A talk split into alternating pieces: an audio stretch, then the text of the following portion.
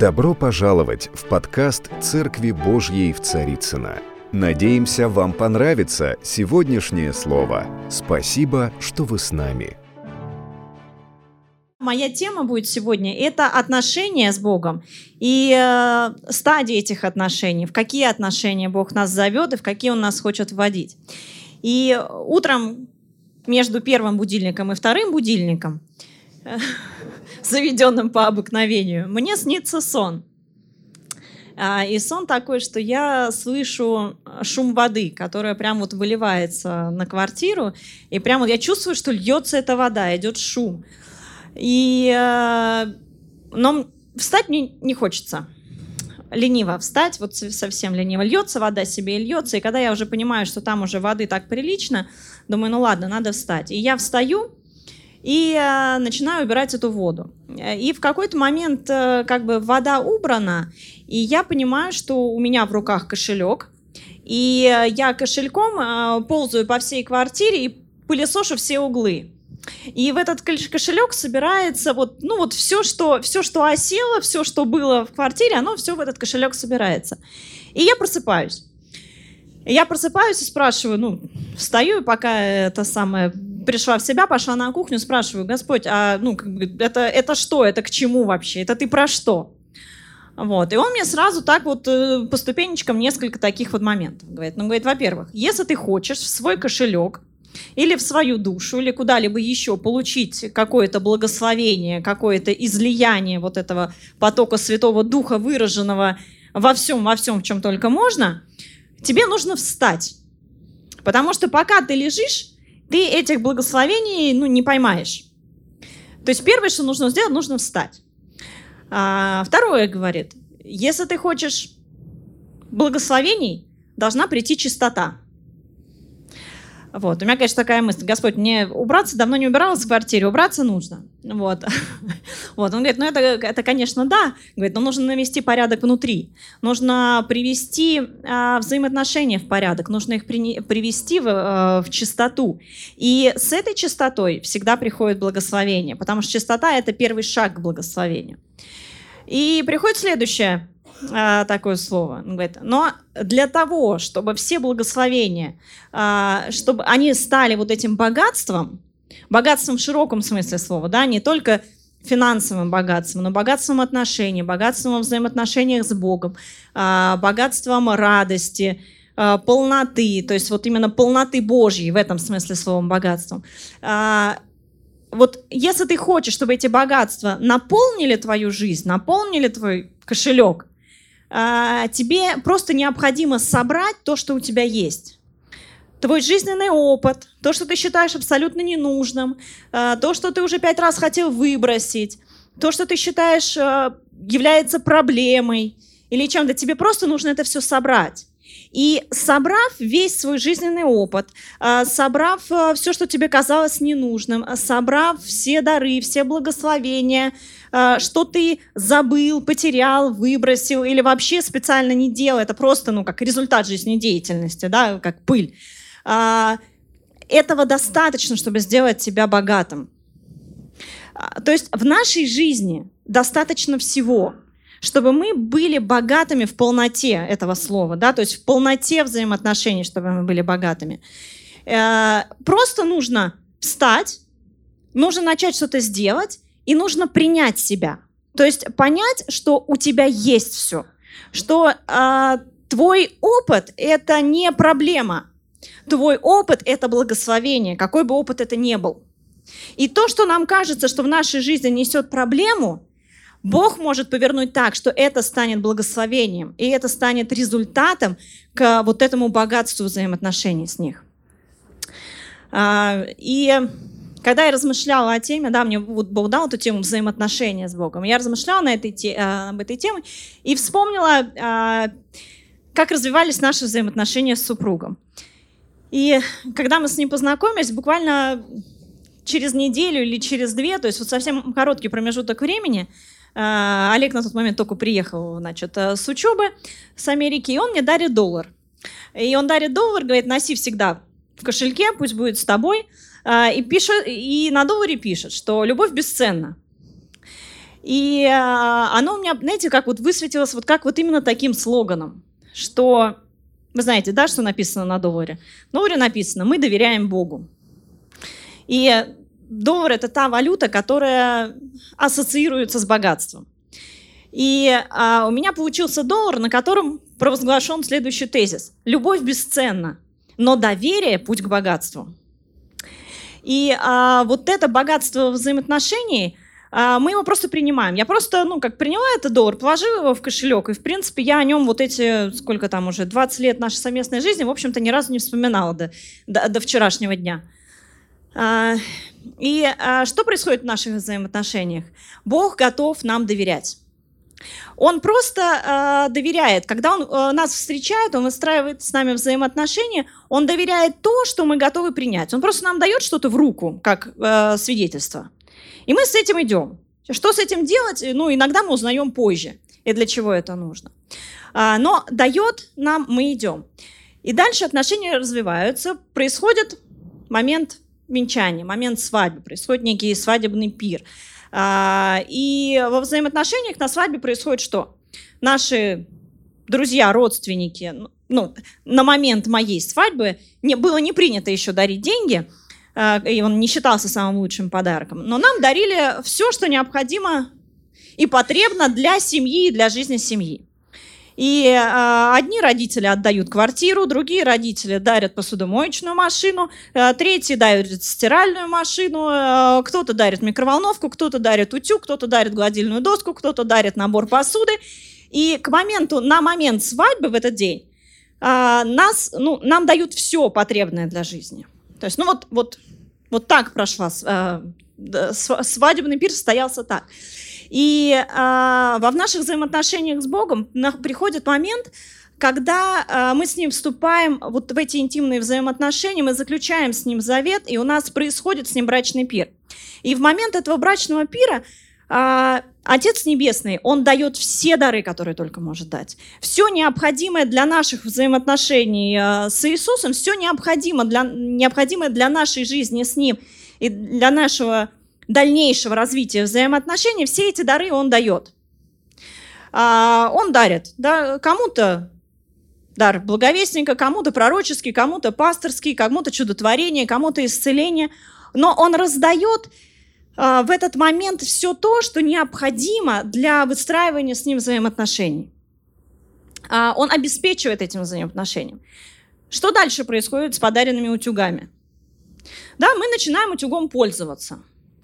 Как мы им умеем пользоваться? Зависит от того, как нас воспитали. Да? Кто-то вступает в супружескую жизнь, умея гладить рубашки, кто-то вступает, не умея гладить рубашки. Но мы начинаем развивать этот навык, мы начинаем пользоваться, мы начинаем читать инструкцию к этому утюгу. Вот. Моему утюгу, подаренному на свадьбе, умер он пару дней назад. Вот такое было благословение обильное. Но мы начинаем пользоваться им. Но пользование утюгом не определяет мои отношения с мужем. Насколько хорошо я пользуюсь утюгом и насколько хорошо выглажены рубашки моего супруга, никоим образом не определяет моих отношений с супругом и никоим образом не определяет моих отношений с тем, кто его подарил. И, по себе могу сказать, что я не помню, кто мне подарил утюг. Он есть и есть. И также развиваются наши взаимоотношения с Богом. То, что в момент завета мы приняли какие-то дары, мы приняли таланты, мы начали ими пользоваться, кто-то начал исцелять, кто-то начал пророчествовать, кто-то начал благовествовать, кто-то начал опекать людей рядом находящихся. То, что мы начинаем развиваться и пользоваться данными нам дарами, не определяет наших взаимоотношений с Богом. Отношения, они развиваются или не развиваются. И это зависит от нас. И какой следующий этап наступает в семейной жизни? Этап, когда люди начинают ссориться. Когда они вступают в определенные конфликты. Конфликт – это нормально? Нормально. Любая семья, любые взаимоотношения, они переживают стадии конфликта. Будь то отношения между супругами, будь то отношения между друзьями, будь то отношения с детьми, наступает период конфликтов. И что такое конфликт? Это проверка на определенную прочность, да? Проверка, кто ты.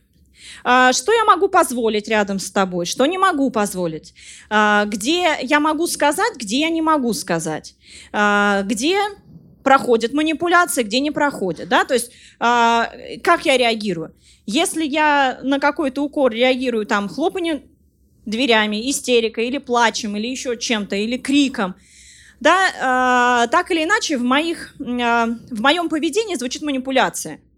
Если ты мне не дашь то, чего я хочу, то я буду вести себя так, чтобы тебе было плохо. И вот этот конфликт, он вызван именно тем, что мы не уверены в любви.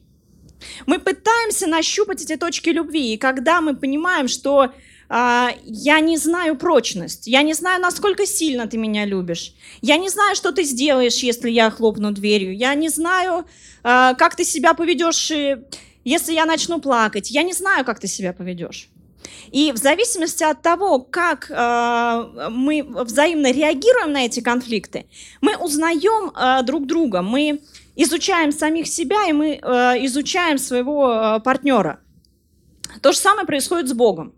В какой-то момент Бог намеренно идет на конфликт с нами.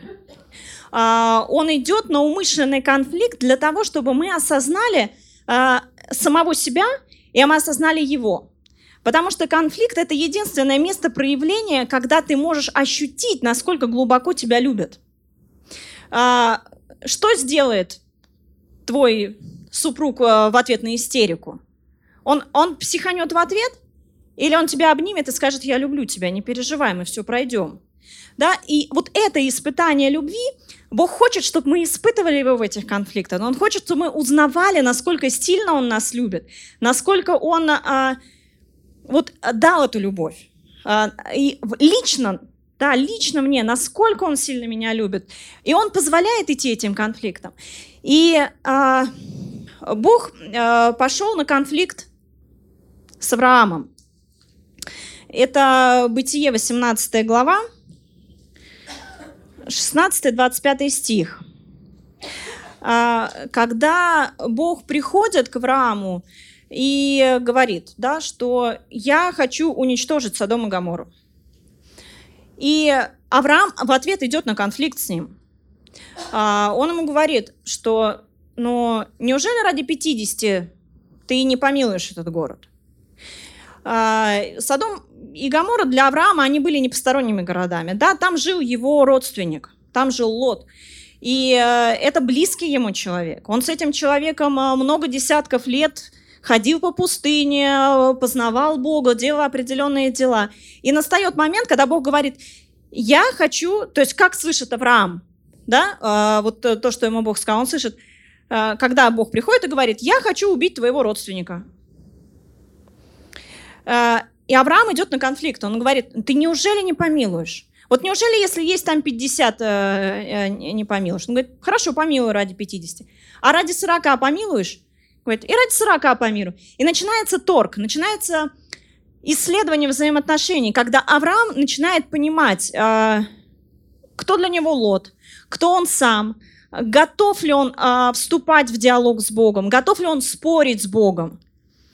Потому что когда Бог дает конфликтную ситуацию или приходит и говорит, что я хочу в твоей жизни сделать что-то негативное, да, как нам кажется, плохое, кого-то забрать или чего-то тебя лишить. И когда Бог приходит в эти моменты, наша реакция часто бывает: все, значит, Бога нет, Бог плохой, он вообще меня не любит, мне в другую сторону, я не хочу знать этого Бога.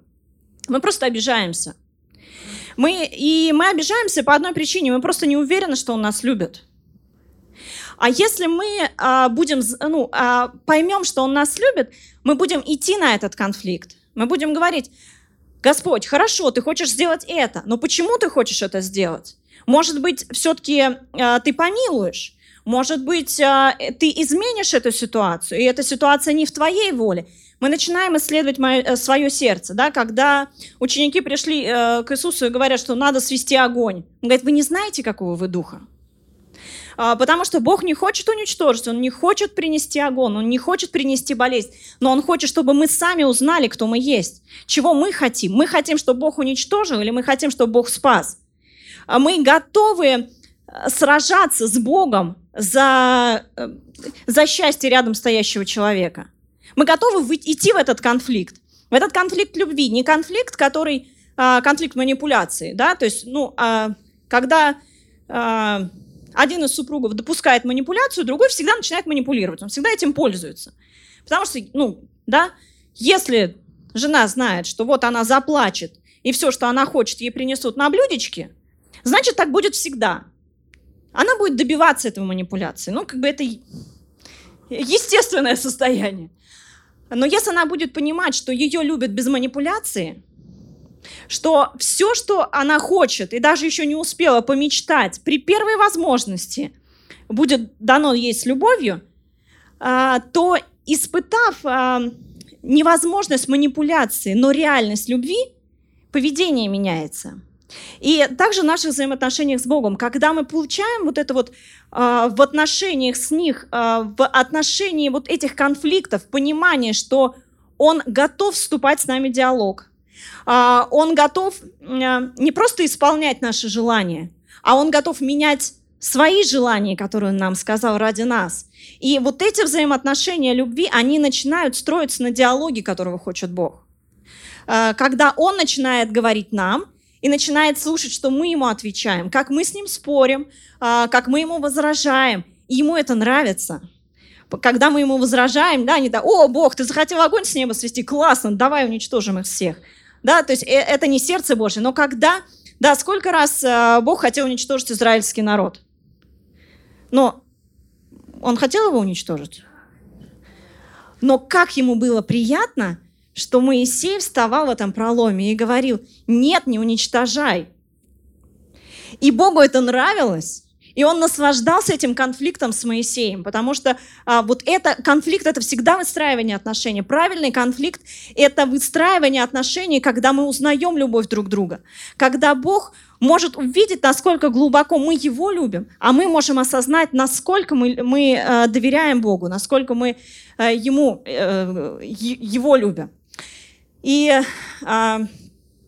Иисус в Иоанна 6 главе произошла такая история. Иисус вышел на служение, и Он много исцелял. И Он исцелял каждого, кто к Нему приходил. После этого настал момент, когда нечего было есть, и было много людей. И Иисус сделал чудо умножения хлебов. После этого они отплывают на лодке на другой берег, и Он идет по воде к ним. Да, то есть масса чудес происходит. И люди приходят, люди собираются. И вот с 25 стиха написано, Иоанна 6 глава, 25 стих. «И, найдя его на той стороне моря, сказали ему: „Равви, когда ты сюда пришел?“ Иисус сказал ему в ответ: „Истинно, истинно говорю вам, вы ищете меня не потому, что видели чудеса, но потому, что ели хлеб и насытились». И здесь есть такой момент. Почему люди, любые, да, мы все вокруг, да, почему мы ищем Бога? Нас всегда что-то мотивирует на поиск Бога. И по всей классике мотивационных лекций, мотивационных курсов любого человека мотивирует к каким-либо действиям две вещи. Это проблема нерешенная, и это лень. Значит, каким образом? Да? Когда у нас есть проблема, которая не решается, вот так как-то вот получилось, что это самый сильный стимул к мотивации. Потому что пока все хорошо, либо плохо, но мы можем терпеть, но мы терпим. Мы можем это называть как угодно, терпением, долготерпением, и там еще чем-то, там, благодатью. Но это, это не то терпение. Да? Мы просто терпим, потому что мы не хотим шевелиться. Нам лень шевелиться. Но в тот момент, когда случается проблема, мы начинаем что-то делать. Мы начинаем бежать, мы начинаем работать, мы начинаем молиться, мы начинаем искать Бога. Проблема нас мотивирует шикарно. Второй момент. И все больные пошли к Иисусу, потому что они знали, придя к Иисусу, проблема решится. Следующее, почему они пошли. Да, они пошли, потому что Он их накормил. Весть о том, что кто-то кормит бесплатно, за это денег не просят, работать не надо, весть разлетелась очень быстро. И собрались толпы народа вокруг Иисуса. Люди смотивировались своей ленью. Я могу пойти, бесплатно поесть, не работать, ничего не делать, и будет все классно. И Иисус использует эту мотивацию. Но Он ее использует один раз. С каждым человеком Он ее использует один раз. Потому что второй раз эта мотивация не срабатывает. Потому что чудеса, исцеление, бесплатный хлеб, он не дает взаимоотношений. Это элемент привлечения внимания. Иисус прекрасный маркетолог. Он знает, как привлечь внимание людей. И он привлекает внимание людей, давя на те точки, которые их мотивируют. Он давит на эти точки, люди приходят, а дальше люди спрашивают, а какое ты еще нам чудо сделаешь?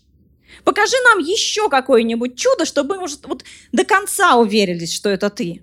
Моисей манну не звел с неба, 40 лет мы, не работая, питались.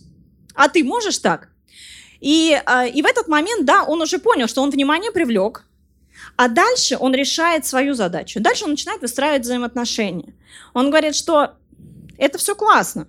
Вы пришли, вы смотивировались, но мне важны отношения с вами, потому что я хлеб жизни.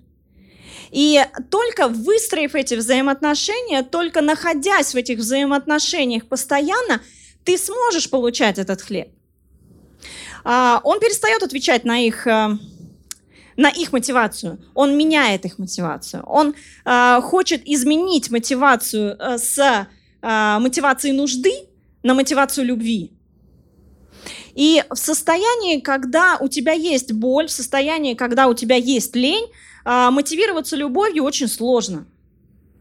Но цель Бога, чтобы мы мотивировались любовью, чтобы мы любовью мотивировались во взаимоотношениях с Ним, чтобы мы любовью мотивировались во взаимоотношениях друг с другом, чтобы мы любовью мотивировались в той работе, которую мы делаем. Когда мотивация меняется с мотивации проблемы на мотивацию любви, то приходят взаимоотношения и приходит то самое Евангелие действия. Но,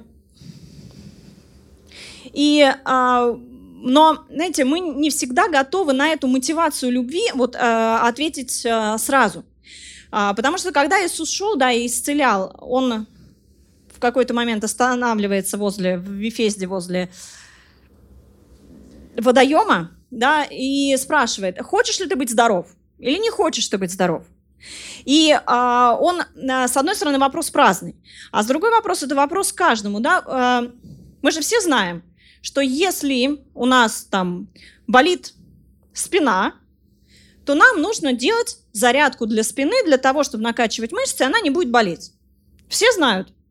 Все знают. Кто делает? Никто не делает. Редко кто делает. Почему? И когда ты начинаешь спрашивать, когда я начинаю разговаривать с людьми, да, и говорить, ты же знаешь, не делаешь. Почему? Мне лень. А почему тебе лень? Взаимоотношения. Почему лень? Нет, спина болит, потому что лень делать зарядку. А лень делать зарядку, потому что очень часто именно в этой мотивации проблемы мы понимаем, что мы достойны этой проблемы. У меня болит спина, потому что я 10, 20, 30 лет назад сделала то-то и то-то, и я достойна того, чтобы страдать. На меня кричат, значит, я достойна того, что на меня кричат. Мне не платят зарплату или ее понизили. Значит, так и надо, так тому и должно быть. И это состояние, когда мы... В любом случае, наше прошлое определяет наше настоящее. Настоящее является результатом нашего прошлого. Это закон, и это всегда так. Да, если мы что-то посеяли, мы это пожали сейчас. Но смысл прихода Иисуса было в том, чтобы изменить наше настоящее. Изменить наше настоящее не потому, что прошлое не потому, чтобы изменится наше прошлое, а потому, что, изменив мышление от прошлого, мы можем изменить реальность. Изменив свое отношение, мы можем сказать: нет, Иисус простил, Иисус искупил, да, я сделала грех, да, моя жизнь была неправильной, но теперь Он призвал меня, назвал меня достойной. И это 1 Тимофея, 1 глава. И Павел пишет, что он признал меня верным, определив на служение. Меня, который прежде был хулитель и гонитель и обидчик, но помилован, потому что так поступал по неведению и в неверии. И он говорит, что да, я был достоин. Я был достоин всех этих проблем, и я пожинал все эти проблемы, и я шел к этим проблемам. Но Иисус назвал меня верным. И все, что нужно для того, чтобы из неверного стать верным, это взаимоотношения с Богом. Нужно просто прийти к Нему и спросить, в чем причина этих взаимоотношений. Для этого нужно время, нужно желание. Да? И Псалом 26, 8 стихе Давид пишет, что «Я получил от Господа искать тебя всем сердцем своим, и я ищу тебя всем сердцем своим». Потому что в сердце есть боль, в сердце есть определенные убеждения. И только меняя свое сердце и обновляясь сердцем, обновляясь разумом, можно прийти к этому исцелению, можно прийти к этим взаимоотношениям, можно прийти к этим правильным конфликтам с Богом. Потому что что такое дела? Да, любые дела – это результат определенной веры. Вопрос веры во что? Когда приходит послушание, но нет отношений, это что? Это закон, это боль, это рабство. И это совсем не то, к чему призвал Иисус. Да? Это были отношения Ветхого Завета, это были отношения закона. Но когда Иисус пришел, Он призвал к другим взаимоотношениям. И в Римлянах 14 главе с 25 стихом написано так, что по откровению тайны, с 24-го, которая ныне явлена и через Писания пророческие возвещена всем народам для покорения их вере. И в современном переводе оно звучит более четко. Оно звучит как «благодать явлена, чтобы привести к идущему от веры послушанию». Потому что когда послушание является результатом закона, это не результат взаимоотношений, это результат страха. Потому что когда мы не вступаем в конфликт со своим начальником, со своим супругом, мы не вступаем в конфликт и не спорим тогда, когда мы боимся, либо когда мы не видим этого смысла. Но страх и отсутствие смысла в конфликте – это не взаимоотношения, это отсутствие взаимоотношений. В нормальных взаимоотношениях мы идем на этот конфликт, мы общаемся, мы разговариваем, и в результате этого разговора приходит послушание, потому что когда в результате конфликта с Богом формируется доверие к Богу, то мы понимаем, насколько сильно Он нас любит. И исходя из этого доверия, у нас не возникает мысли не послушаться Бога. Потому что когда Бог что-то говорит, у нас не возникает мысли, что Он говорит неправильно. Есть такой пример. Проводили эксперимент с русскими и с немцами. Это из серии анекдота, такого анекдота. На стройку приходят и говорят, значит так, начальник приходит на стройку и говорит рабочим: ребят, до обеда копаем вот отсюда, да, от забора до обеда, после обеда приходим и закапываем. В обратном порядке все то же самое. Что делает русский человек? Он говорит, да, если до обеда раскапывать, после обеда закапывать, зачем вообще копать? Делать ничего не буду, и так прокатит. Что делают немцы? Они исправно копают до обеда и потом закапывают после обеда. Разница в чем? Разница в доверии к своему начальнику. Русские понимают, что, ну, как можно доверять начальнику? Что бы я ни делал, все равно обманет. Он хочет меня обмануть, он хочет меня обокрасть, он вообще плохой человек, ну, просто потому, что он начальник по определению. В немецком менталитете другая, да, если он поставлен начальником, значит, он знает, что делает, и я могу ему доверять, по крайней мере, в этой работе. Невдомек же ни одним, ни другим, что во время обеда, когда ушли на обед, в эту траншею закладывают какие-то там провода. Ну, потому что в любом действии есть смысл. Но вопрос доверия. Когда мы не доверяем, мы просто не делаем. Когда мы доверяем, мы делаем и иногда даже не задаем вопросов. Потому что доверие, оно приносит уверенность в том, что если Бог сказал, что это нужно сделать, ну, значит, Он знает, какие там провода в обед будут заложены в эту траншею. И, ну, если я претендую на более близкие отношения с Ним, я спрошу: Господь, для чего? Скажи, я хочу узнать, объясни мне, а какие там будут провода? Может быть, я могу еще что-то для Тебя сделать? Да, мы можем выстраивать взаимоотношения. Если у меня нет амбиций на более близкие взаимоотношения, я просто делаю и делаю. А если я чувствую себя, что мною всегда пользуются и я всегда жертва, то я буду делать, вот просто делать, и чувствовать себя при этом абсолютно униженной и оскорбленной. Действие, оно не определяет нашего сознания. И сознание не всегда определяет действие.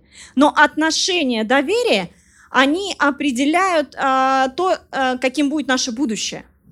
Потому что Иисус пришел изменить это будущее. Он пришел его, чтобы наше будущее, оно стало не следствием нашего прошлого, а оно стало следствием наших взаимоотношений с Ним. И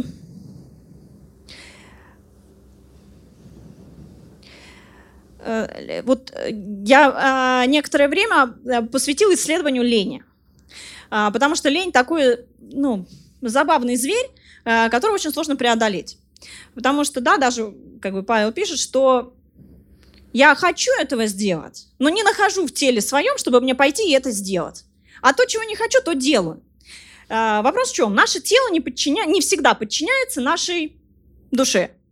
А наша душа не всегда подчиняется нашему духу. Да? То есть мы триедины. И для того, чтобы преодолеть лень, нужно привести в гармонию наш дух, душу и тело. Вопрос, каким образом? И когда я изучала методом задавания вопросов, каких-то книжек, еще как-то с моих молитвенных размышлений над вопросом лени, я вспомнила нашу историю. Потому что, как бы, когда мы бываем в Америке, я понимаю, что слово лень для них, ну, оно как бы оно не актуально.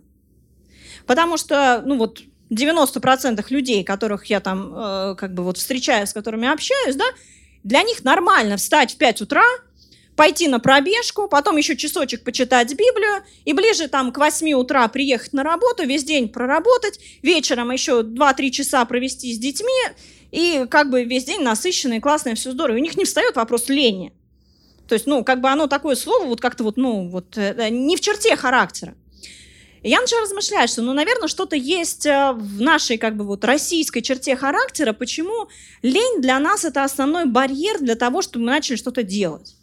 И неважно, что делать. Начать работать, начинать новые проекты, начать учиться, или начать молиться, или начать читать слово. То есть мы все это хотим. Мы хотим новую работу, мы хотим больше достаток, мы хотим ближе отношения с Богом. Мы все это хотим, но лень. Почему? И как бы ко мне вот в ответ пришло два таких тезиса, почему нам бывает лень. И один момент, что нам лень бывает потому, что мы, та цель, которая перед нами стоит, она нам не кажется достойной того, чтобы что-либо делать. Ну, то есть она нас не вдохновляет, эта цель. Мы на самом деле не хотим этого.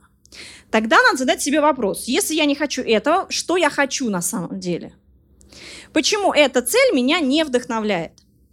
И здесь может как бы разные такие моменты всплыть, да? Потому что та цель, которую мы перед собой ставим, она не наша цель. Это цель, навязанная нам кем-то. Может быть, навязанная родителями, может быть, навязанная супругами или друзьями, или еще кем-то, или проповедником со сцены, да, то есть цель кем-то навязана, не является нашей собственной. А если эта цель не наша собственная, да, потому что, ну, знаете, как вот вера приходит от слышания, слышание от Слова Божия. Когда мы слышим Божий голос, Он нас меняет, Он дает нам цель, Он нам показывает действие, движение, и тогда эта цель нас вдохновляет. Если мы не услышали эту цель лично, если она не наша, не рожденная нами, то нам в любом случае будет лень ее делать. Второй момент лени, который родился, это момент того, что цель правильная, цель услышал от Бога, понимая, что надо. Но я имею четкую уверенность в том, что последовательность действий, которая к этой цели ведет, она не достигнет этой цели. Потому что, что бы я ни делал, в любом случае это не получится. Это такая уверенность.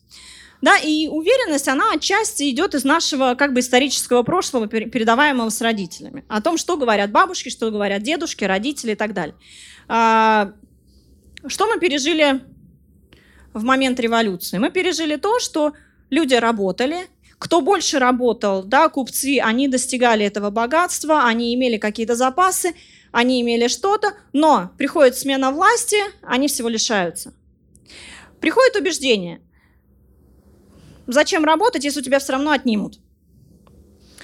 И это убеждение начинает развиваться, потому что потом приходит плановая экономика, Советский Союз, где с каждого по способностям, каждому по потребностям. Что это значит в реальности? Да, это значит то, что работаю я или не работаю, свою зарплату я все равно получу. А зачем работать, если зарплата в любом случае будет? 100% убеждение. Да, еще как бы нами всеми, ну, почти всеми охвачены. Потом приходят 90-е годы. В принципе, не сильно меняются, да, то есть происходит некий рывок, что давай, хочешь, можешь, давай развивайся. Теперь тебе никакая зарплата не обещана, только вот если вот что-то начнешь делать. Но ты начнешь делать, ты точно получишь проблему. Потому что придут бандиты, и будет проблема. Да, то есть, опять-таки, формируется убеждение. Во-первых, все богатые воруют. Во-вторых, если я что-то делаю, то в любом случае это будет проблема. Поэтому зачем что-то делать? И вот она рождается, вот эта вот страна массовой лени, когда всем лень шевелиться. Но лень не потому, что мы не хотим этого, а лень потому, что мы верим в определенные убеждения. И задача Иисуса в этих взаимоотношениях и в этом конфликте, с которым он на нас идет, да, то есть он же не зря идет в этот конфликт. Он идет в конфликтные ситуации, он идет в проблемы экономики для того, чтобы объяснить нам, что наше мышление, оно должно измениться. Мы должны перестать верить в то, что любые действия, они обречены проблемой.